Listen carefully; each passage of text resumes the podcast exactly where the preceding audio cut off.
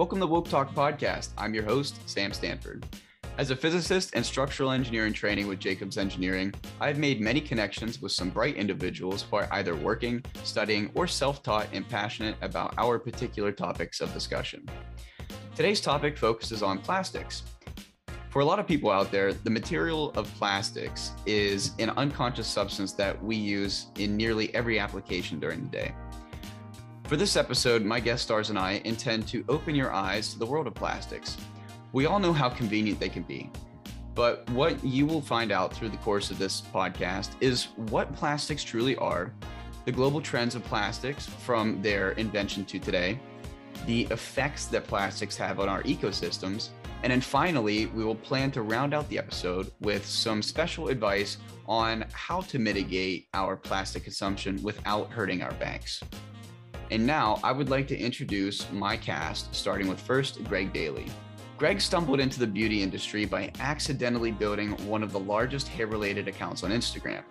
Since that time, he has owned and sold a product company featured on Shark Tank he has co founded an ocean cleanup organization and recently started a hair care company called Seabar that makes disposable plastic free hair care and picks up ocean trash with every item sold.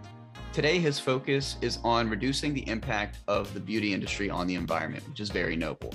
And you can find Seabar, his company, on Instagram at Seabar Cleans.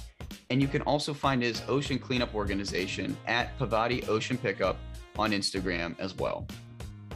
My second guest is Jeremy Conkle. Jeremy is an associate professor in the Department of Physical and Environmental Science at Texas A&M University, Corpus Christi.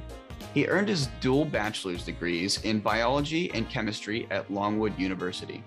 He also achieved an MS in environmental studies from the College of Charleston and a PhD in oceanography and coastal sciences from Louisiana State University. He was also a postdoctoral scholar at University of California, Riverside. His research focuses on contaminant presence, along with fate and impacts in aquatic systems. Dr. Conkle's current research relates to plastic debris in rivers and coastal settings. This includes work quantifying microplastics in the Mississippi River and their discharge to the Gulf of Mexico. He also studies microplastics in Texas rivers and bays, along with the microplastic consumption by blue crabs. And last but not least, Mayza Albari. Mayza is majoring in electrical engineering with a focus on power systems at Western Sydney University in Australia. Her intent is to focus on green and sustainable energy sources to combat climate change. Mayza is an active climate change advocate on social media and is posting daily interactive and enlightening information to the public at large. Her plan is to influence people into becoming more sustainable and practicing their environmental consciousness. You can find Mayza on Instagram at CZG underscore electrical underscore engineer. So I hope that got you excited because when we come back from our first commercial break, we plan to introduce plastics and talk about how they became a mainstream trend from invention to now. So stay tuned. We are rolling here at Woke Talk Podcast. And for the first segment, we thought it would be important to kick off the episode by laying the foundational information of plastics. So, what is plastic? Plastic is a substance that is made of polymer chains, which are just large molecules of the same repeated substance.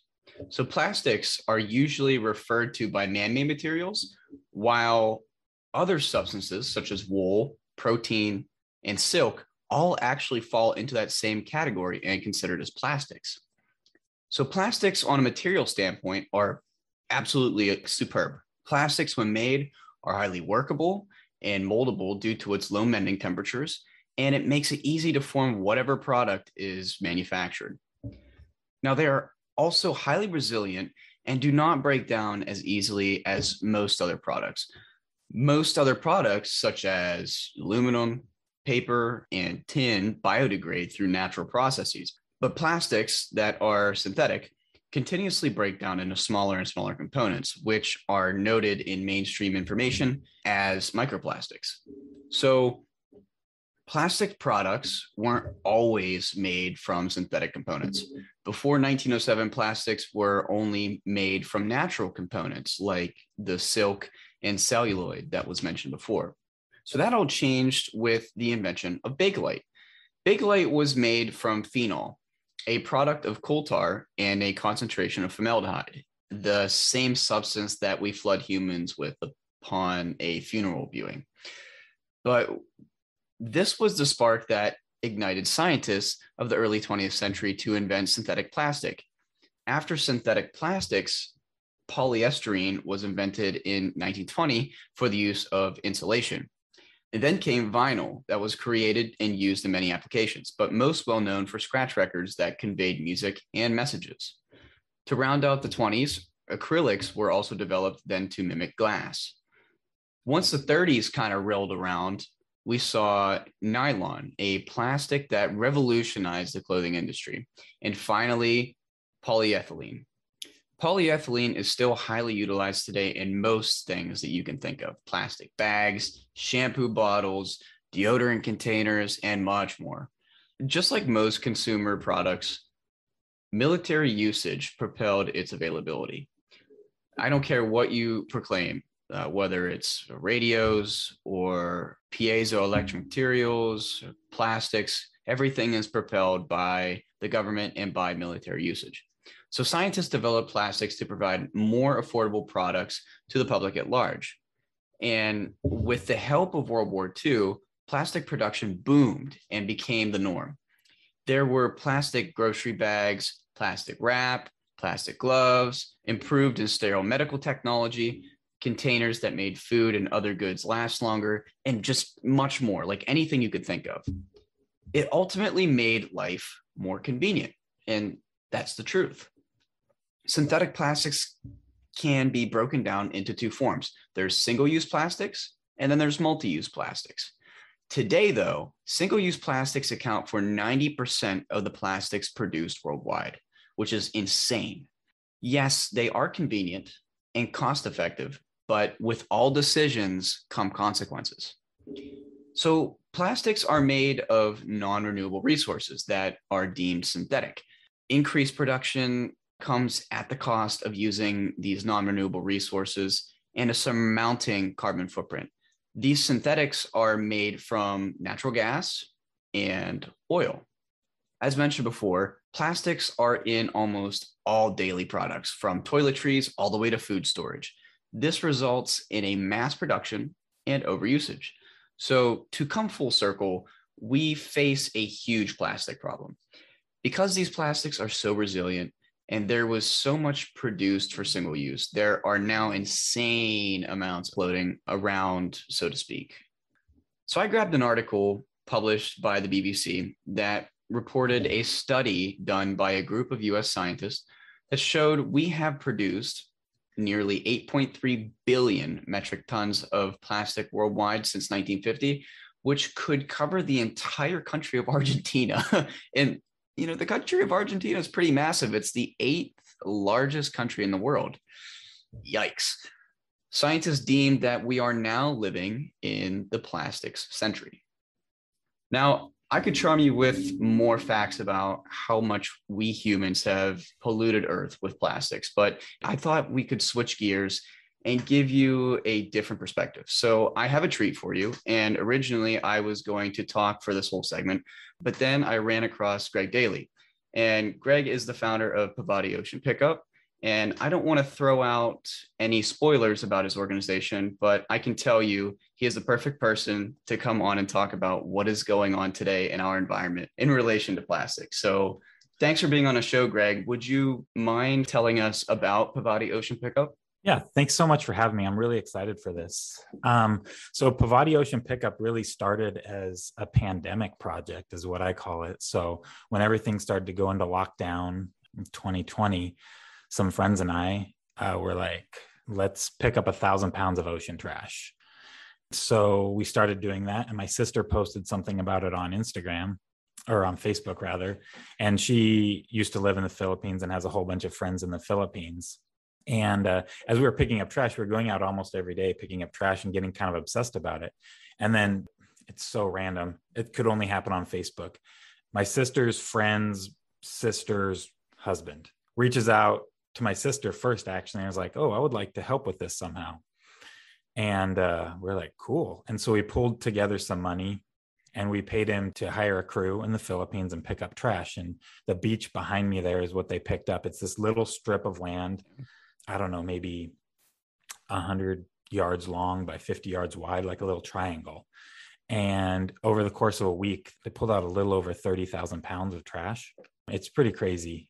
They could probably have pulled out another, like maybe 500 to 1,000 pounds out of it after they were done. Wow. But it was just kind of in the mud and in the muck. And I don't know. Jeez. No, just decades of uh, having trash being compacted down.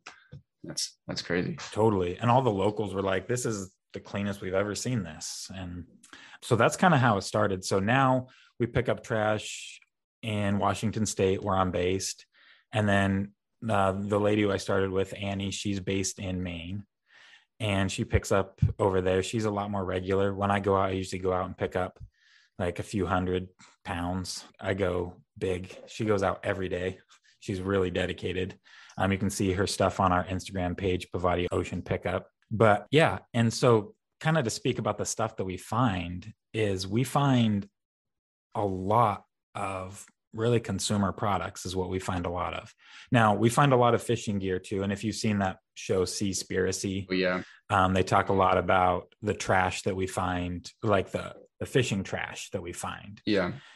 And we find like she's based in Portland, Maine, which is obviously a lobstering community. I'm Bellingham, Washington, salmon and crab. So they are fishing their active dock areas. Like these aren't like tourist beaches type areas as much. They are active waterfronts, I guess. Yeah. And so we find quite a bit of fishing gear. And by weight, it's probably equals the amount of because they're like big things like we'll get a whole net or Oh, like a, a full crab pot that's washed up again or so we find quite a bit of that. And so but the consumer stuff i think is underrepresented because if you think about most of the fishing gear like most of it's designed to float.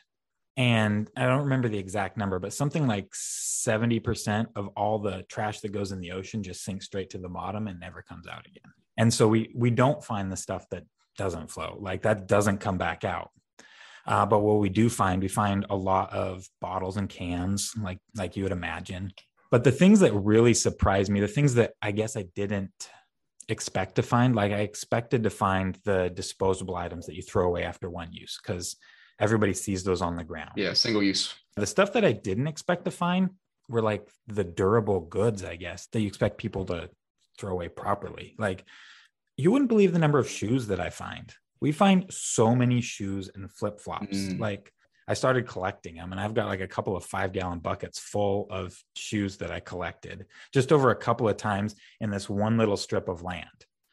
And the other one is tennis balls, presumably from people playing fetch with their dogs. But these kind of durable products, I guess, got me thinking about the whole supply chain and like the whole factor of recyclability and we've been told for years about you know we got to recycle recycle recycle. And like modern recycling started in the 60s and 70s when garbage started piling up. And the birth of the modern recycling movement can really be traced back to this ad that they ran really successful ad called the crying indian ad. And you can look it up on youtube. Oh, Yeah. yep. um you know we'll put aside for a second that the actor is actually italian but you know um, but he's crying about all of this garbage, and the end line is something along the lines of like, humans made pollution, humans can clean it up. But all of that good messages, like it's true. But the underside of it is the ad was paid for by the Keep America Beautiful Foundation, which was founded by a large coalition of bottlers. Ah. So these bottling companies didn't want to be blamed essentially for the garbage that was piling up. Like before, you know, your milk bottles and your soda bottles, you return them for a deposit right. and they washed it and used it again, right? Mhm. And that cost a lot of money. Once plastic came on the scene, you know, your milk and your your soda and whatever could just be put in these bottles that cost them a couple of cents and then Mhm. they could be disposed of and you know who cares they were so cheap Oh yeah. And so there's been this concerted effort to pin recycling as the solution to our problems because recycling falls on the consumer end and it conveniently and very deliberately shifts that burden from the producers to the consumers I totally agree with that. I mean, only 9% of what we do globally is recycled. Out of the, the 9 billion metric tons of produced plastic that we've made since 1950, it's an insanely small amount. And also, if you recycle things, you only get certain amount of uses until it's disposed of anyways. So it doesn't really answer the problem at all totally on a very minuscule scale. And the reason that recycling doesn't work, like recycling does work Mhm. for products that are worth recycling. Yeah, like glass. Well, glass is great to recycle, but the colors start throwing in a Mhm. bunch of problems. Like glass is infinitely recyclable, but it's really difficult to recycle. True. Just plastic recycling is abysmally low. It's like 9%, like you were saying, versus paper, which is up in the 60%. That's because recycled paper is actually valuable. Recycled plastic is not valuable. It's cheaper to make new plastic than it is to recycle plastics, again, significantly cheaper. Yeah. And if it wasn't, if it was valuable, then the recycling rates would be up like it is with paper. It's just, it's economics. Oh yeah, with these food grade safe plastics, the reason why it's food safe is because it's made of multi-layer plastics. So it's really, really difficult to separate. That's why it's so expensive. Yeah. I don't know if you saw the hullabaloo about the TerraCycle. If you buy like the ultra pasteurized milk or almond milk or something in those tetra packs, on the back, they have these like recyclable stuff. Yeah. But you have to send it away. There's this whole thing. There's a bunch of articles about it. You can link to it in the show notes or something, but about how this is basically just a scam. Like they're not really recyclable. They recycle a very small percentage of them and then they stop accepting it. They're like, the company who makes this pays us a certain amount to recycle, you know, X number of these tubes and bottles. hmm And then we don't recycle anymore because it's insanely expensive. We can't recycle our way out of it. The only way we can solve this problem of plastic and garbage piling up in the ocean is to not use it in the first place, is to look for products and options that don't use disposable plastic. Like plastic is a miracle substance. It really is. It's amazing Yeah. but we should be saving it and treating it as the valuable product it is. Right now, the costs of disposal of plastic are externalized, they're put into Oh, the yeah. environment. If we were paying the true cost of Mhm. plastic, it would cost, I'm making this number up, but m- several times what they cost now. Oh yeah. Yeah. Yeah. There needs to be some sort of producer pushback. I mean, they have to be uh, responsible for what they put out there. I've seen recollection programs where it's kind of government implemented where these producers are responsible. They have to, they produce the product. So, say like uh, Coca Cola, they sell you a a liter of Coke. Well, then they're responsible then to collect that from the consumer and then reintroduce that into their manufacturing process. And then it's just reusing rather than recycling or throwaway society. Which there's already a system for that. They did it for hundreds of, well, I don't know, hundreds, but a hundred years. They did that exact same thing. Oh, yeah. It's not like it's not possible. It just costs more money than they're willing to pay. And it increases the price of their product, Yep. Which decreases demand. Mhm. And they don't want to do that. Yeah, I mean, the last time we had a system in which the government was like, listen, we need you to recycle everything, just everything that you kind of consume. That was World War II. And right after World War II, we got into the plastics era, which created the plastic century that we're in now. It's crazy. And, you know, if I may, it is an endless cycle of government implementation. You know, without a stern approach to sanctioning these producers who supply single-use plastics to the public, it's hard to right the ship. If you don't correct bad behavior, it becomes an unconscious act, right? Absolutely. Governments, they mandate education reform, right? And then educational systems then inform students. Well, what are the students? The students become the producers and the lawmakers. Then lawmakers run the government, and producers continue to supply the same goods and continue the downward trend. So, without education teaching us environmental ethics that is mandated by the government, it's hard to create any sense of change. Absolutely. And not greenwashing it through, like right now, they only teach recycling. They have to teach more. Oh, yeah, totally. Let's be honest, re- recycling is literally bottom tier. It's uh, reduce and reuse, just making conscious decisions. And they don't teach to make conscious decisions about it. That's why it's unconscious. We don't even think about it. But I get it. Companies make decisions based on money and education. So if it doesn't hurt their pockets, uh, it's okay.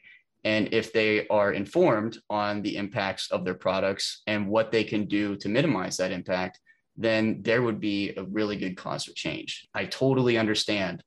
But, and we also have to think about it this way because we talked about government and the producers. So it's not really a linear problem. Everything's always dynamic. Yeah. You know, it's going to take all sectors of life.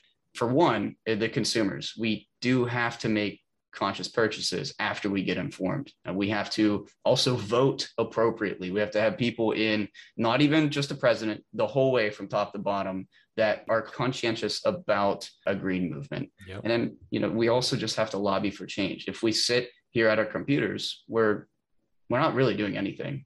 Uh, we have to get out and we have to invoke change. Secondly, government officials, they have to mandate these laws to make producers change their business models and correct educational systems to teach environmental ethics. And then finally, which you're preaching, and, and I'm 100% about it, is producers. I mean, they have to follow through. They have to follow through in an economical and sustainable manner. This approach, I can see humans actually writing the ship. It has to be everybody coming together. You know, we create the problem, and subsequently, we will have to conjure up a solution. And yes still continue to recycle. I, I, I feel like we badmouth recycling. We still have to recycle. Yeah. Yeah. Agreed. Agreed. Totally. There's nothing it's not bad but it's bottom tier like you just said.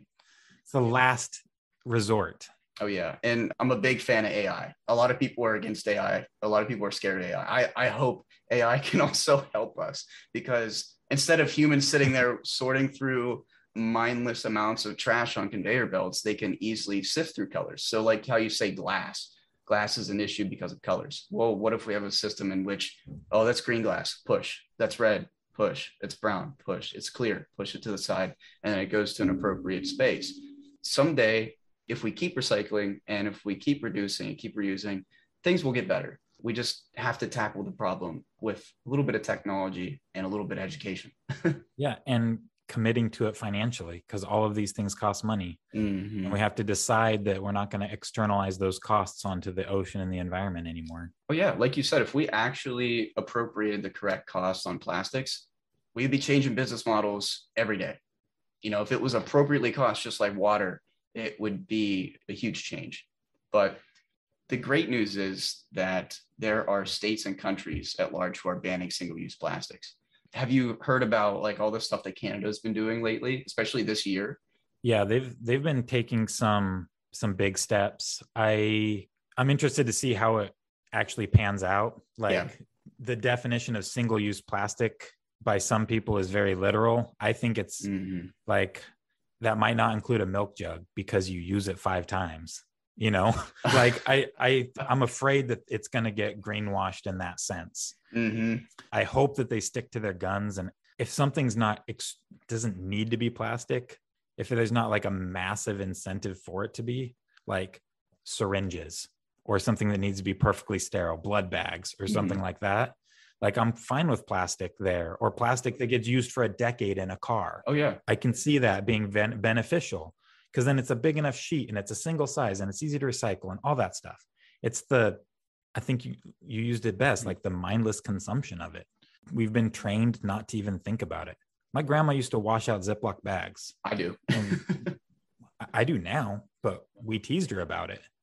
We were like, "Oh, that's funny, Grandma. You're you're so quirky, funny, depression aged or er, era grandma."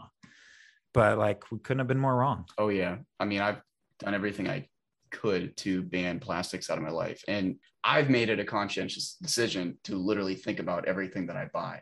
Not everybody does that. And it's also hard. It's a lot of effort. So, as you can say, it, it falls on producers. If there were more choices, it would be so easy for me to go zero waste. It'd be so easy for me. But we face plastic grocery bags, we face straws, we face bottles, we face to go food containers. uh, wrappers. I mean, it's it's just all over the place, and there's pushback. And you're right, there is a fine gray area. I think we need a committee to just sit down and be like, listen, lawmakers, this is what single use is, but medical technology, you know, sterile, important vaccinations, we need that. Right. but but we don't need grocery bags. We don't need Ziploc bags. Right. We don't need straws. It's there's the things of need and want. It's totally different. I look up the definition. It's it's totally different. it's totally different. But like I said, shout out to Canada. Absolutely. Shout out to a lot of countries out there. I mean, there's over 170 countries worldwide that have jumped on the bandwagon of cutting single use plastics by 2030. So I'm very pumped about the future. I'm really optimistic about it too. It's absurd how many things get thrown away that shouldn't have been created in the first place. Yeah. I, I say this, I swear, in every episode. I mean, science is just learn failures. science has learned failures. I mean, how else are we going to right the ship without failing first? But yeah, I mean, with time and effort, I do believe that the US and other countries that still aren't totally on that bandwagon, they're going to cut these single use plastics. And just imagine a world where 90% of the plastics produced disappear from our, our, shores and waterways, our forests, and even inside of us, inside of all living organisms. I mean, 90% is throwaway plastics. And that goes all the way back to whenever it first started.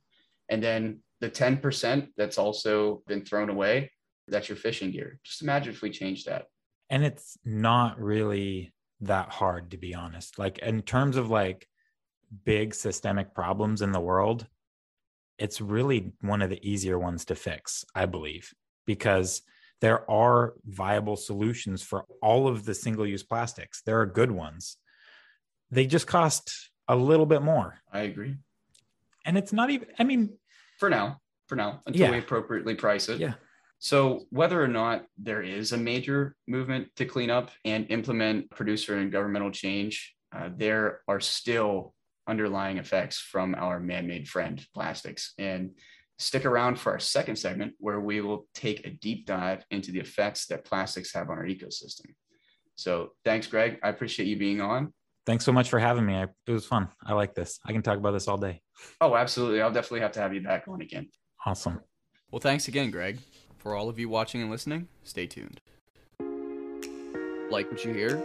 Do us a favor at Woke Talk Podcast by giving us a follow, review, and share our content on social media. Woke Talk Podcast is conveniently on Twitter, Instagram, Reddit, and Facebook.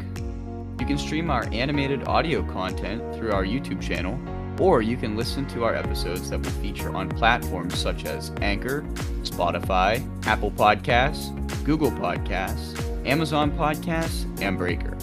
If you, the listener, have any content suggestions or want to be a guest on the show, reach out to Woke Talk Podcast via social media, our contact us page on our website, www.woketalkpodcast.com, or email us at woketalkpodcast at gmail.com. We look forward to hearing from you and thank you all for listening. I am your host, Sam Stanford, and as always, stay woke. Welcome to another segment of Woke Talk Podcast. I'm your host, Sam Stanford. To kick things off, this segment will be focusing on the impacts that plastics have on our total ecosystem. For your information, an ecosystem includes all organisms and the physical environment. So instead of tackling this myself, we thought it would be best to bring in an expert. And with that being said, we were lucky enough to have connected with Dr. Jeremy Conkle. Jeremy is an associate professor in the Department of Physical and Environmental Sciences at Texas A&M University Corpus Christi. Now, I mentioned his work and scholar achievements in the introduction portion, but to put his relevance into perspective, he is well equipped for this portion of the show. So thank you, Jeremy, for being on the podcast. And also thank you so much for inviting me to sit in on the Southern California Coastal Water Research Project Authority report out. That's a very large acronym. But for those of you wondering, that was on human and ecological health effects of microplastics in water. So thanks, Jeremy. Yeah, thanks for having me. You're welcome. So, how might our listeners reach you on social media? Uh, so, I'm on Twitter, and my handle is C underscore H A W Q. If you're trying to figure out what that means, it's Seahawk, as in Coastal Health and Water Quality Lab. So it's just that acronym for that. So it's C underscore H A W Q. All right. Well, thank you. So now let's lay the foundation, so to speak. When we think of effects on the ecosystem, what does that all imply? It really is a broad uh, way of thinking about things. Um, you can think about effects that may alter the way a system functions or change the way something is occurring in a system. That can be for the negative or the positive. And then you have different layers of that and the scale at which you think about those effects, whether it's, you know, a small system within the larger ecosystem or organismal, thinking about the population of that species or individual organisms or individuals within a population and their effects. So there's a lot of different layers to that when you think about an ecosystem. But yeah, those effects can be either both negative or positive. Right. And then with respect to the plastics themselves, could you maybe elaborate on how those effects uh, come hand in hand? I know we talked about different densities and different types of substances that we get off of those plastics. Yeah, plastics are not one singular item. They are comprised of many different polymers uh, and most of the people out there listening to this will probably understand that there's polyethylene, polypropylene are probably two of the most common. Polypropylene is used in, in a lot of plastic bottles. Polyethylene is what you find in a lot of other single use packaging, so wrapping for sealing items or in plastic bags. Those are two of the probably the most common plastics that you'll find, and they are less dense than water, so they tend to float under most circumstances. And so those are the ones you typically find washed up on beaches, shorelines around, you know, of rivers, and they tend to be more common in the environment and easy to see. There's a lot of other plastics like nylon, polyethylene terephthalate, which is also polyester, and polystyrene that are more dense than water. And I know I say polystyrene there, and a lot of you think about the foam cups. That's when it's aerated. So there's polystyrene comes in multiple forms. The most common that you probably see is in, or that you recognize is, is in those foam cups that you get at fast food establishments or uh, those coolers you buy at, at, the gas station. So that's one form. And, and obviously that's less dense when it's aerated. But when it's not aerated, when it's in its typical form, it is more dense than water. And one of the most common uses for that polystyrene previously, and I, I don't think it's used for this anymore, but was the lids on Starbucks coffee cups. So a lot of coffee cup lids not just Starbucks, but others were polystyrene. And they may still be. I don't know if that's changed, but I know Starbucks changed their lids to their coffee cups or some of their cups anyway. So those plastics that are more dense than water tend to be found in different places, right? Because water is the transport mechanism. Once it gets in the environment, water will distribute these materials based on density. So if they don't float, they tend to sink and they get transported in the sediment. Or if the water flow is significant enough, it will entrain some of those materials in the flow of the water and move them around the environment. So typically you find the more dense plastics outside of places that you normally look. So you don't often get to see the sediment or the bottom of a river, but that's where you would probably find more of those heavier plastics if they're there. Oh, okay. So let's now talk a little bit about the, I guess, the petrochemical aspect of what comes with these plastics whenever it's introduced into our ecosystem. Yeah. So plastics are this material we use for a lot of things. And those plastics come in different shapes, different sizes, and, and, are used for many, many different purposes. And the list of uses is constantly expanding. And in order to get some of these plastics to better mesh or increase their usefulness, you have to add chemicals to them. Now, these chemicals aren't a part of the structure of that plastic, but they enhance the use by making it less susceptible to weathering or aging, bending and breaking or fracturing and cracking. And so these chemicals are added and they kind of loosely sit within the chemical structure of the plastic and add functionality to it to increase the usefulness of those plastics. So these are things like phthalates, which are plasticizers, or DEHPs, but also you have UV inhibitors, things that reduce the effect of UV light. You also get flame retardants that will reduce or prevent things from catching fire as fast. So flame retardants tend to be more in electronics, TVs, cell phones, things like that. Um, not that you're exposed to them heavily when they're in your TV or anything like that, but with the phthalates, those were plasticizers were there to soften the plastic, make it more malleable, less likely to bend and break and crack. And so it increases the useful life of that plastic, which to some extent is good because you don't consume as much plastic that way if it lasts longer you typically don't find a lot of those chemicals in uh, like the grocery bags you get at, like Walmart or Target or grocery stores. Those plastic bags typically don't have the plasticizers in them because they're single use. They're not intended for long term use. And it's not worth it to put those chemicals into those. So they're typically just the polyethylene in a sheet form that's converted to a bag. And then that's the chemical suite that's on them when they're manufactured, if there's chemicals added. And then once these things get in the environment, plastics change, they weather, they age. You get a whole another potential suite of contaminants that could be on them from environmental exposure. So whatever chemicals, whether they're organic chemicals or metals in the environment, some of them can absorb to the plastics. And like I said, there's different types of plastics and their age and weathering in the environment also affects the surface of those plastics. So there's a lot of factors that go into affecting what chemicals will absorb to that, the type of plastic, its age, its weathering state, and just surface area in general. And then the chemicals that are in the environment that could stick to the plastics are also influenced or, or dictate what will go on there, right? So the chemical properties are important. And so you have this complex series of, of properties that you have to consider when studying these chemicals or considering their potential effects in the environment. it's more intuitive than what most people would think definitely. They just think plastics. Well plastics is in the ocean so it's bad and we're consuming them. But you know nobody thinks about i guess dynamic uh, situation that we're looking at. And it makes me nervous how much we still don't know about the substances that plastics emit into our ecosystem. And thankfully we have top researchers like yourself focusing on it. So let's kind of switch gears and talk about the physical environment and how plastics have altered our land, our air, our sea. So let's start with land, shall we? Yeah, I think a good way to think about this is humans live most places around the globe now, but there are still places where there are uninhabited areas where humans typically don't go very often. And for the most part, if we do go there and look for plastics, we can find them. If you have the right tools, know what to look for, and are diligent enough, you can probably find plastic almost anywhere you look it's just a matter of having the right tools. And you know obviously advanced microscopes and things like that are not always available and you know people don't want to go out and buy them just to, to try to find something in an area they think is clean. But you can find plastic almost everywhere. And we see studies coming out all the time about you know we were on this mountain and this is how much plastic we found. And it's you know like rarely anybody goes there. But it's key to think about what plastic is getting those environments. It's not like somebody dumped a, a, a garbage truck of plastic in that area. We're talking about plastics that get transported in the atmosphere for those pristine areas or in water from upstream system to a downstream system. So those plastics are typically somehow airborne. They're light enough to get entrained in the flow of the air and they move around the earth that way. And so these are typically really small, small, small, maybe nanoplastics in particle size, but oftentimes we think more about this plastic in the atmosphere as the fibers from our clothes and other materials that we use in our daily lives. So the clothes we're wearing, the you know flags, other fabrics that are out there in the environment, sails on ships, those are all constantly shedding some small amount of fibers. When you walk around, you're shedding fibers. Those potentially, some of them can get entrained in the air and blow around, uh, get caught up in the air and move long distances. The data and the, the studies on this are not nearly as substantial as what we have in coastal and marine and deep ocean environments. That's where a lot of the focus on plastics research has been.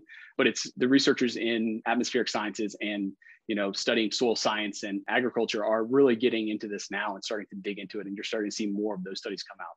But we definitely see plastic almost anywhere you look, especially if you go to like parks, like uh, places with shorelines or, or wherever water can flow. You see that accumulation both from the water and then in parks, you definitely see people littering or stuff gets enmeshed in the soil and it kind of gets buried and you don't see it. It's kind of below the grass a little bit and you can see it maybe sticking out of the soil. But we have a park here, at Cole Park, that is notorious for plastic debris washing up because there's a couple big stormwater drains nearby, but also people in Texas in our area tend to litter a lot and there's a lot of wind here as well. So the trash cans kind of blow out and you get stuff all over the ground. So you can see a lot in this park, almost like that picture behind you. Right. One good example is Easter Island, one that has a low population density, but a high density or high concentration of, of, I guess, just accumulated plastics. You can look up pictures online for anybody who's watching or listening. So, for my own research, there's about 8.3 billion metric tons of plastics that have been produced since 1950. And 79%, or roughly six and a half billion metric tons, have been either landfilled, dumped, or have found its way into the natural environment.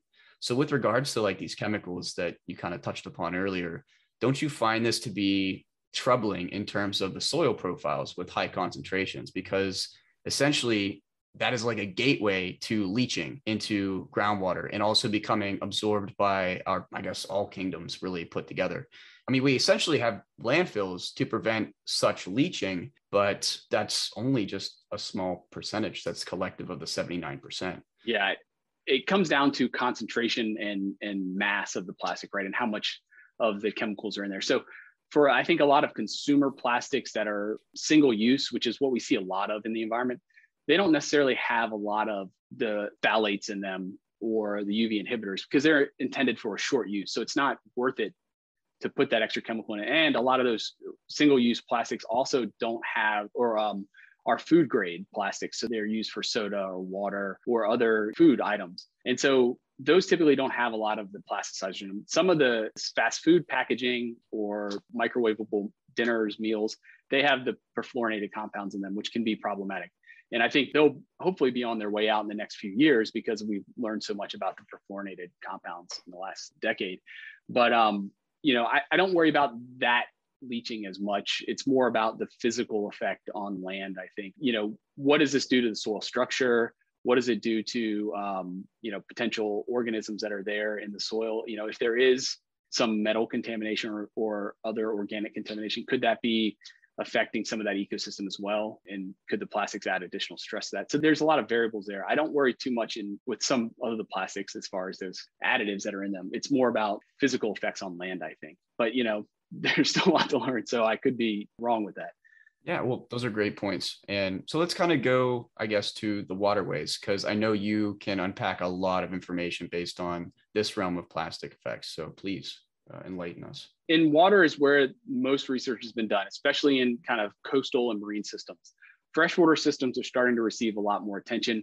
And there's some great researchers at University of Loyola in Chicago that are, are, just got a grant to do some work looking at how plastic debris moves throughout a watershed and what things kind of capture and trap it and cause it to be kind of sequestered there versus what conditions allow it to flow freely downstream. And so that's one of the big questions is how is this material getting from upstream to downstream environments and how much is being sequestered? Because we can measure what is in a system in the water and then what comes out, but you're missing a lot on the shorelines. And I think that's a really important aspect because you can have sampling under normal conditions and you, you measure a certain amount, but then you might get these flush events that take that stuff that is accumulated on shoreline and really flush it out of that stream or that river in one large event. And that's where you can get these really terrible visuals of all this trash going downstream. And that includes the smaller microplastics as well. And so we know that within those systems that a lot of this plastic debris is accumulating on the shorelines. What I don't think we know as much about is how that's affecting sedimentation and soil structure on those shores. Does it make the shorelines less stable? And I, I think you could probably maybe make some arguments for that, especially with things like the Nytex chip bags. And you know, when you get potato chips, those bags are really hard to open and rip, right?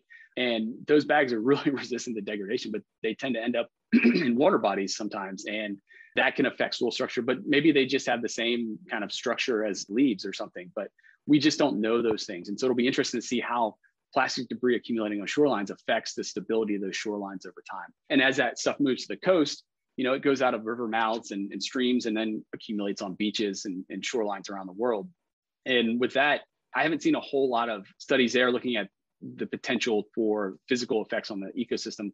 One of the only, or I think there's a couple papers on this now that hypothesize that because plastics have different heat capacities, which is the ability to basically absorb heat, they heat up differently than the sediment on a beach. And that sediment on a beach may heat up more or less. I can't remember what it was, but I think that the sediment gets hotter. And in places like Texas here, where we get a lot of debris from the Gulf of Mexico that washes up on our beaches, and we also have a lot of sea turtle nesting sites, especially for endangered species that have been really looked over for the last couple of decades to try to get them back up and recovered to a degree. And those turtles are struggling still, but they're starting to come back. We're starting to see more of them. But the question is, you know, if you have this plastic debris washing up on your beaches and it mixes with the sand and it affects the heat storage capacity of the soil during the day, that could affect the sex of sea turtles because sea turtle eggs, the sex of sea turtles are typically, or uh, but some species are determined by temperature. And so if those temperatures aren't at the right range, you might get all of one sex or the other. And so I haven't seen that actually identified in the wild, but I've seen studies that talk about that and have looked at plastic debris on beaches as a potential problem to affect those sea turtles in that way. Oh wow, that's something that you don't you don't hear of every day. Wow, that's that's really good information. Right, and those those are some of the bigger species level, but also ecosystem. Right, they change some dynamic in the system and alter it in a way that could harm a species. That makes so much sense. I didn't even think about the heat sink of having all these plastics within the environment. Wow. Yeah, some of my favorite studies are the ones where you're like, well, damn, that makes a lot of sense. Why didn't I think of that?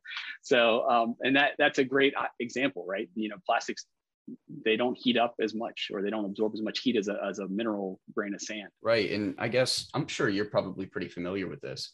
A lot of these uh, plastic producing companies are now understanding what's going on with the water that we need to use and consume. Because a lot of these companies, they are petrochemicals, so they have to have clean, potable water uh, fresh water to make these plastics. So where are they moving to? They're moving to the Great Lakes. Yeah, they're moving to shipping routes where they can ship and receive materials efficiently. Here, like up there, yeah. I think near you, but also down here in Texas, um, we have two of the largest polyethylene plants in the world that are either just opening up or about to open up. Yep, I see hiring signs actually all the time whenever I go up to my family camp up in Lake Erie and they're all over the place. We're hiring, we're hiring. And I've been watching a lot of videos, even not even just Lake Erie, but also Lake Ontario, where they're just setting up all over the place. And it, they're a major drain on, mm-hmm. on, I guess, society's effectiveness of being able to have clean, potable water. So it's, it's kind of scary. Watch the beach lines. I've seen actually a lot of microplastics build up within the last couple years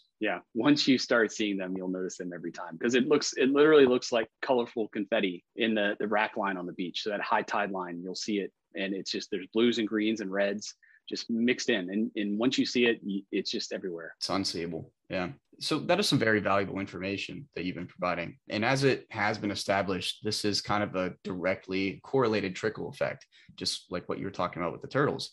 And plastics are emitted into the environment along with these attached industrial chemicals that translate from their said functions. And then the living organisms of the earth, which represent all kingdoms, come into contact with these macro and micro plastics, predominantly these microplastics, and they ingest them one way or another. So let's kind of talk about some of the effects on living organisms, uh, if you may. Yeah, so like we started off talking about, plastics are really diverse. And the workshop that you listened to a little bit this morning talked about the struggles in trying to tease out mm-hmm. what matters the most when it comes to exposures of these plastics. And I think listening to that, the biggest thing that I took away was that is something I always tell my students in my classes. Like, if you don't know the answer, probably the answer is it depends. and there are so many variables that it's going to depend on mm-hmm. the individual variables and details of that specific thing you're trying to measure or understand. So, for example, in some of the research, it looked like size of the particles at low concentration. So, larger particles at low concentrations had the greatest effect, but then also the opposite was true. A lot of small particles also had a really large effect. So it's not really clear yet when you see these effects. So it's going to come down to individual circumstances, organisms, environmental conditions, plastic type, plastic shape, whether it's um, a particle or a fragment or a sphere versus a fiber. All those things play into the effects you're going to see. And uh, it's so variable and it's really hard to pinpoint what's the best way to talk about it and not seem biased in one way but a paper by uh, Chelsea Rochman's group up at, at, the University of Toronto, they updated a paper they put out six years ago now, almost six years ago now. They updated it last year, where they basically did a meta-analysis of all the toxicology and effect studies that they could find that had reliable data. And to give you an example of some of the, the categories of effects that they saw in that data was basically they had some of the categories that had the most effect at the sub-organismal level were macromolecule damage, like DNA damage, protein damage from exposure to microplastics. But the caveat is like, so out of those studies, there were 36 effects that were found, but there were also 38 effects not found. So that's why it gets into the complexity of this is that there's a lot of material here and a lot of variables and how you control those variables and under what conditions do you test will really help to tease out what effects you're going to see. And so there's a lot of studies that show some kind of effect, and there's a lot of studies that found no effect. And there are a lot of studies that also are not necessarily comparable either because their methods don't mesh well or aren't comparable or they weren't environmentally relevant concentrations they observed or used in their in their dosing. So there's a lot of differences there. Um, another example is here with organisms reduced growth or death. So they found there's 75 effects from microplastics 59 effects from macroplastics but then there are 96 studies or effects that weren't found or weren't observed that they were testing for in microplastics. So it really does depend on the organism. But in general, the types of things that you see tend to be like inflammation, protein damage, cell damage, that kind of stuff from exposure. Inflammation, you know, if you eat something that's not what you should be eating, it can upset your stomach, right? So, same thing in smaller organisms.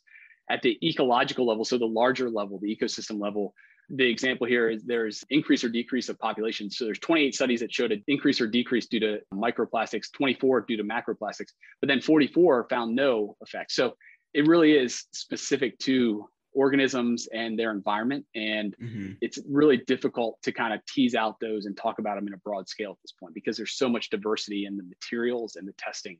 And that's one of the biggest struggles in this field right now is how do you compare across studies and is it apples to apples or apples to oranges? That's a big struggle and a lot of figuring out how to synthesize studies but harmonize methods so that they can compare across studies and environments. Sounds like it's just in the baby stages.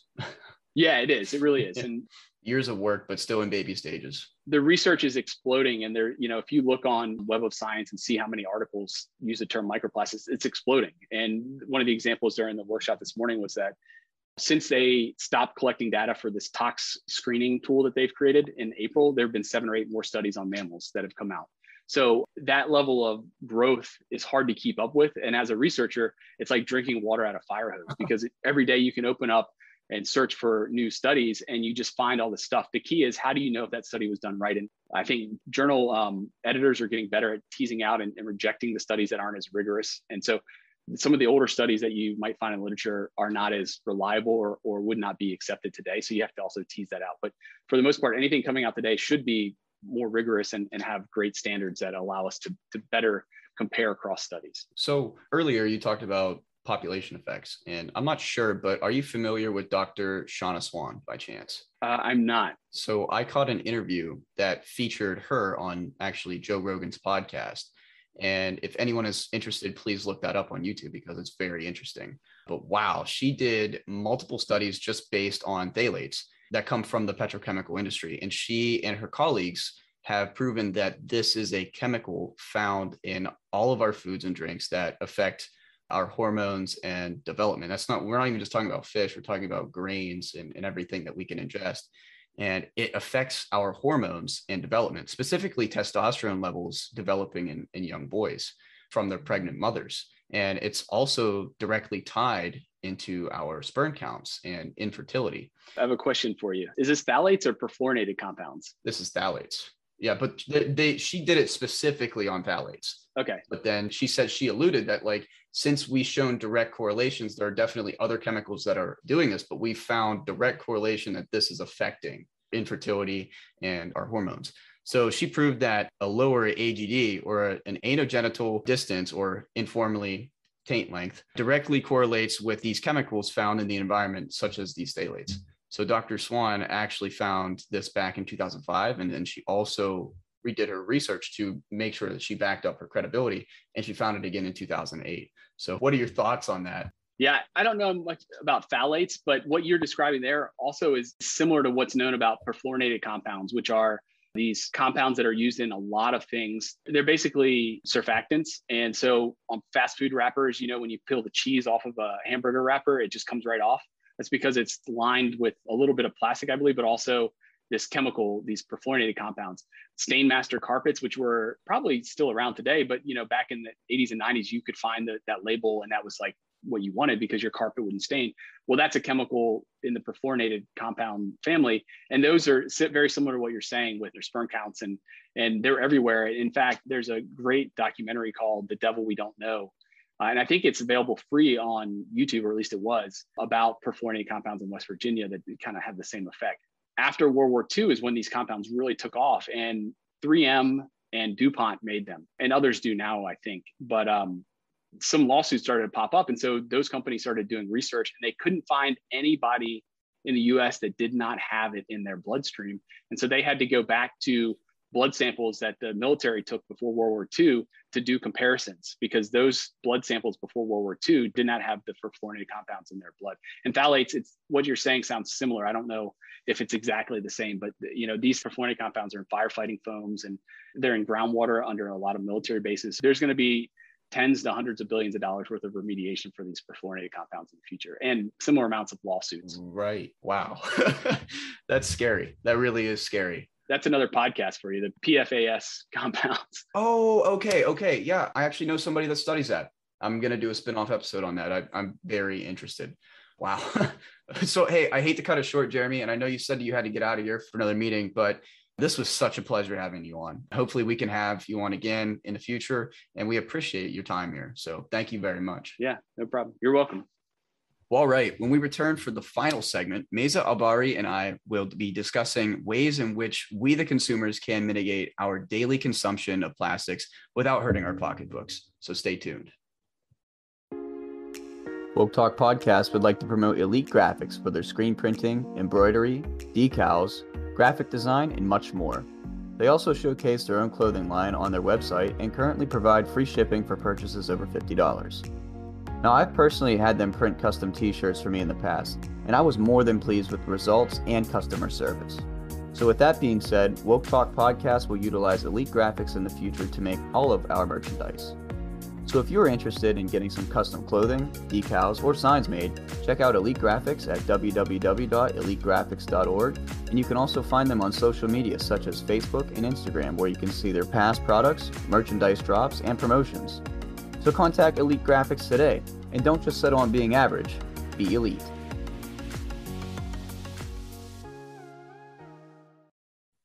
Welcome back to the final segment of Woke Talk Podcast. I'm your host, Sam Stanford. I have with me Meza Albari, electrical engineering student studying sustainable power systems at Western Sydney University in Australia.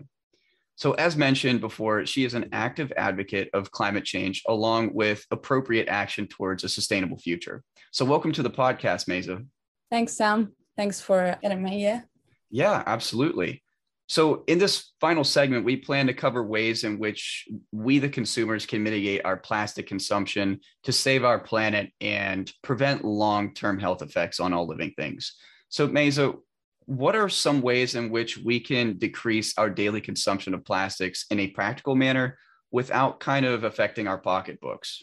I think it, it's different from person to another, depends on your daily routine. So I'll share the way I started this, like reducing the single use plastic in my life. So, first thing, I just wrote down my daily routine and figured out which part of it have a single use plastic. For example, I wake up in the morning and I go have my coffee at uni, and the coffee cups actually is not recyclable at all. So I replaced this with an eco friendly cup. And yeah, that was the first thing I started with. Also, my uh, water bottle. I replaced it because I take my water bottle to uni. So I replaced, replaced it with a, a reusable water bottle and this way i started just like looking at my daily routine and replacing everything that is single use with uh, something that is reusable it's amazing how much in our daily routine is actually plastic and and if you don't sit down and make that list you don't realize it it's it's in our bathrooms it's in our kitchens it's in our bedrooms it's, yeah. it's everywhere it's our cars whatever we got going on there's some sort of plastics involved and i like the list idea i think i should do that honestly i mean i've, I've done a really good job in terms of trying to go zero waste but that's a perfect idea. So thanks. Yeah. And look, I'll just give an advice just don't go hard on yourself. For example, I have a fossil fuel car still because I can't afford the EV car. So mm-hmm. I still use it. So don't say if I can't do everything, then I'm not doing anything. Just start simple and then go like, and you can develop uh, day by day. Very true. Right. We don't need a hundred people doing zero waste. We need millions of people doing it, you know, imperfectly we need people trying. It's not, we don't expect people to go zero waste tomorrow. There's just no way. Like what we talked about in segment one, it's a producer and governmental issue. Yeah, I mean, we have a little bit of fault, but by no means anywhere near producers and governments that that implement education. So, yeah, uh, do you mind walking me through how? Because I know we talked about offset how the recycling system set up. Maybe we can kind of help people understand how to recycle better.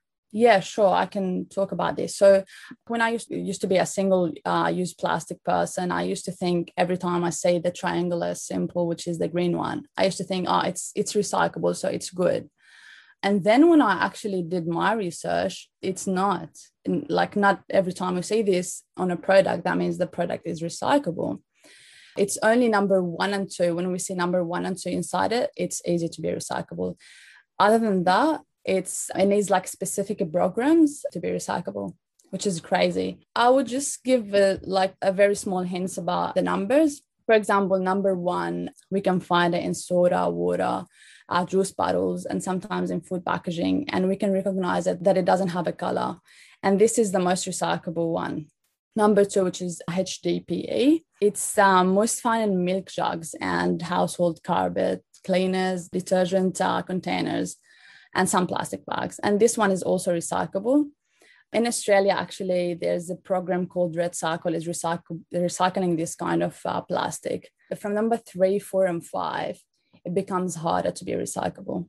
It's recyclable still, and a lot of programs they do recycle it, but it becomes harder and harder. Reaching to number six, which contains the coffee cups, and I think everyone around the world consume coffee daily and it's not recyclable at all. It's the hardest to be recyclable with other egg cartons. And number seven is the last one, which is the mixed plastic. And recycling programs, I wouldn't say 100%, but most of them, they don't prefer to recycle the mixed plastic. Yeah, that's extremely difficult. And even some of the food packaging, aren't even virgin plastics like what you were talking about in uh, number one and two. Yeah. So, I mean, it's a higher percentage for sure where they have a concentration of highest being HDPE or polypropylene or what have you. But it's pretty tough. It's what 9% globally in which we actually recycle these materials. But just kind of jumping back into some of these numbers, like with ones and twos, like water bottles, plastic grocery bags, and then getting into the HDPE with detergent and, and milk bottles and stuff like that. All of that stuff, you can actually get away from those. Like you, you can find different alternatives in stores, pretty much any store now. Like in terms of just trying to get away from milk jugs, uh, you can go anywhere locally and find something in a carton or in a glass jar. Like I actually, whenever I was drinking milk before I turned pescatarian, I was going to a local coffee shop that actually got fresh milk in glass jars from a local farm. It was really awesome. So I was doing it that way to mitigate waste. Now, in terms of the plastic bottles, I don't recommend anybody drinking out of bottles, out of plastic bottles. But what you can do is bring your own bottle. Go to any store. They're literally on every shelf. There's thousands of them on any shelf. And there's a lot of different alternatives. And in terms of coffee cups, I know just from the American perspective that Americans drink up to 20 coffee cups per week. And that actually is equating to over a thousand cups in a year. And that's the average. Obviously, you know, we have 383 million people, but not everybody drinks coffee. But that's a big number. And actually, I was kind of surprised that America is only 11th in consumption per capita. Yeah. I was really, yeah. really surprised by that. But for the percentage that do drink coffee in the US, that accrues to about 140 billion to go cups per year. I can't tell you what that is uh, volumetrically, but it's massive. But the cool thing is, if we're talking money, which I mean, money kind of governs most decisions unless it's ethics. But you know, making your own, actually, I make my own coffee, and it's estimated that you save an average around four hundred dollars of savings per year, which is actually it's pretty good. Put four hundred dollars back in your pocket. That's a nice plane ticket to anywhere in the U.S. and sometimes globally. Here, here's the problem. You know, cups are really wasteful. With every cup, there comes a lid, there comes a creamer cup, there comes a plastic straw, and other things behind the counter that we don't even realize the milk containers, whatever it may be that put in your coffee. And I do have a thing for coffee and I love to support small businesses. So here's kind of my pitch for a happy middle ground. Unlike Starbucks, Dunkin' Donuts, like these chain coffee shops, the smaller coffee establishments, they will listen to your suggestions. I've talked to many different ones in the local Pittsburgh area and they've been very transparent in what they're trying to do. A lot of them are trying to, to be sustainable and just giving them some ideas. So, like non plastic alternatives, you can do cardboard cups, you can sit down with a mug, which is great. I mean, what does it take to drink a cup of coffee? 15 minutes, maybe out of a day. That's nothing. Yeah. And then I've also mentioned edible cups to a lot of companies. Edible cups can be made from like different oats and grains compressed, and they actually have a pretty decent thermal capabilities in which they can. I think I saw anywhere up to like eight hours in which they can hold heat. Plus, it's edible, which is awesome. And then also just bringing your own cup. I mean, that's the number one. So yeah, that's your pro tip for coffee lovers. what else can you think of? That way I don't steal the thunder. I think it's all about consistency. If I buy a coffee cup today that is eco-friendly and if I'm lazy to take it every day with me, or if I say, okay, today I'll buy a coffee cup, it's not going to affect much. It's all about consistency. It's all about caring about the planet, like caring and knowing what's happening if you actually get this coffee cup it's going to be emitting carbon and it's going to be ruining the planet soon. So I would say it's all about knowing. First of all, know why you don't want to uh, get this coffee cup because some people just like don't know why. Once you know why, and once you know how much these coffee cups are affecting and emitting carbon to the environment, you would actually stop it. Like it's affecting your future. And if you have a family it's affecting your family and your loved ones. So it's all about caring knowing and consistency. Cheers yeah speaking coffee. And i also kind of want to throw out a couple more ideas in which we can mitigate that i was kind of thinking of. And we kind of talked about consumer products you know in terms of just like you know, drinking milk and coffee and and water but i mean there's a lot more. Even in the bathroom, your toiletries, right? Definitely, you know, from your hand soaps to what you use in the shower in terms of shampoos, conditioners, bar soaps uh, is the way to go. I've switched over to cold form soaps. There's a lot of companies out there that are making organically made cold form soaps. A lot of small businesses too. I mean, if you go to like local farmers markets and stuff like that, they're there, which is really cool. And honestly, if you sit down and do the math in terms of usage, compared to what you get in a bottle, it's quite similar. I mean, the just in segment one, whenever I was talking to Greg Daly, he is the owner of of Seabar, and Seabar is a cold form soap company. And it's astonishing. We talked even on set that like the comparison of what you buy and what you get from each product is not even close. Like when you buy a shampoo from a bottle, you're buying 80% water, 20% soap Whereas if you buy, yeah, it's it's actually just a scam. It, it really is a scam. I, I, encourage everybody to try to get cold form soaps because you get way more out of the bar itself. Yeah. Even in deodorants and stuff, I wear Old Spice, and Old Spice actually has cardboard contained. It's like a push pop kind of for deodorant. There's ways in which we can get around these things. Yeah. Even with detergents, you mentioned detergents. You can buy Tide in a thousand different plastic or probably HDPE containers, but they also have a sustainable product in which you can buy it in a box, which is really neat. And it's powder in a box. And I use that. They're huge. I mean, it's it's lasted me for maybe at least four months. There's so many different alternatives out there. I mean, you just kind of have to get informed, like what we're doing right now, get informed about it, and then just make it a daily routine. I mean, it doesn't take much just like how you're using plastic today, it becomes an unconscious act every other day.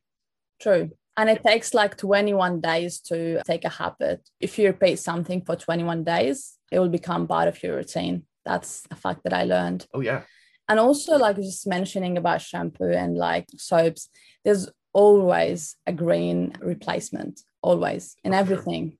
And Bill Gates in his in his uh, book about climate change, he mentioned about green premiums, even if it's a little bit costly or a little bit more expensive than the normal product, it's called a green premium because you're saving a planet at the end of the day. Right. And just like how I brought up, and I just wanted to make it known that a lot of these products, if you actually sit down and think about the worth between what the product is, if it's a green product, and then these petrol products that you use, technically, once we start, like we even talked about this in segment one, and I'll re- repeat it.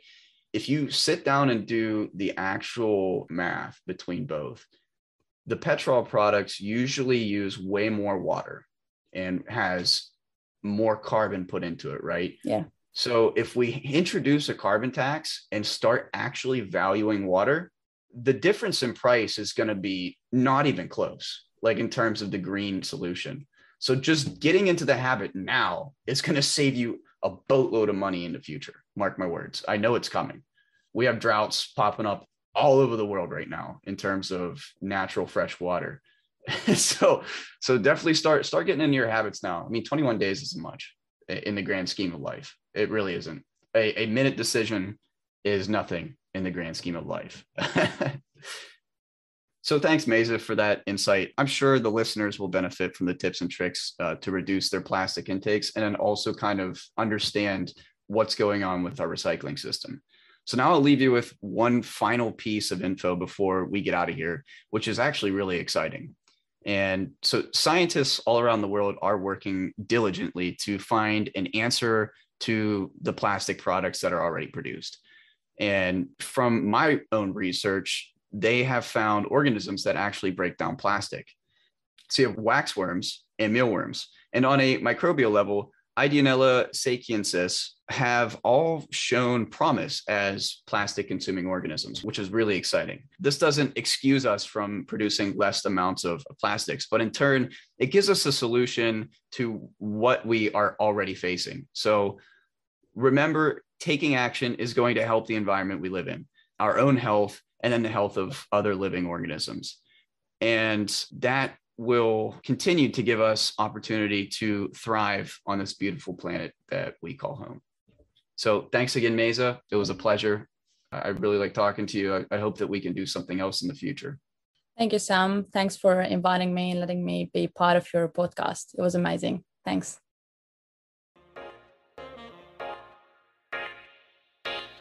That is all for this episode of Woke Talk Podcast. Now I'd like to give a big shout out to my guest stars for sharing their wealth of knowledge and vast expertise. I would also love to mention my amazing team here at Woke Talk Podcast, starting with Cody Brandt, our senior editor, David Beam for being my co-producer and graphic designer. You can find him on Instagram at DavidBeam37 or at David Beam on Twitter. And last but definitely not least, Panyapit Eriksit, our social media coordinator. You can find him on Instagram at Panyapit underscore you. To wrap up, we hope that you take away important information in regards to how plastics affect the world we live in and what we can do to mitigate the plastics we consume without digging deeper into our pockets. To find out more information, please visit the Ecology Center at ecologycenter.org. The Ecology Center is celebrating their 51st anniversary this year and is known as one of the first action oriented environmental organizations in the United States. The Ecology Center was founded on the ideology of establishing environmental problems and in demonstrating sound alternatives. Their website contains fact sheets, brochures, and a help desk that can support your questions and curiosities on climate, the environment, sustainability, and much more. So, say if you wanted to learn more about how you can cut single use plastics, they can help with that. They have a plastic free blog on their website called Zero Waste News, just for you to get involved with or even just read up on.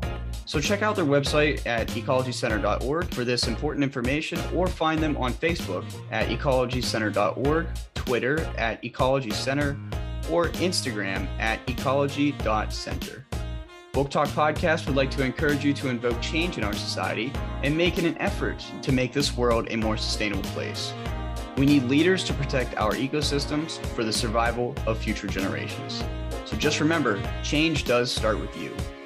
So thank you all for listening to Woke Talk Podcast. I am your host, Sam Stanford. And as always, stay woke.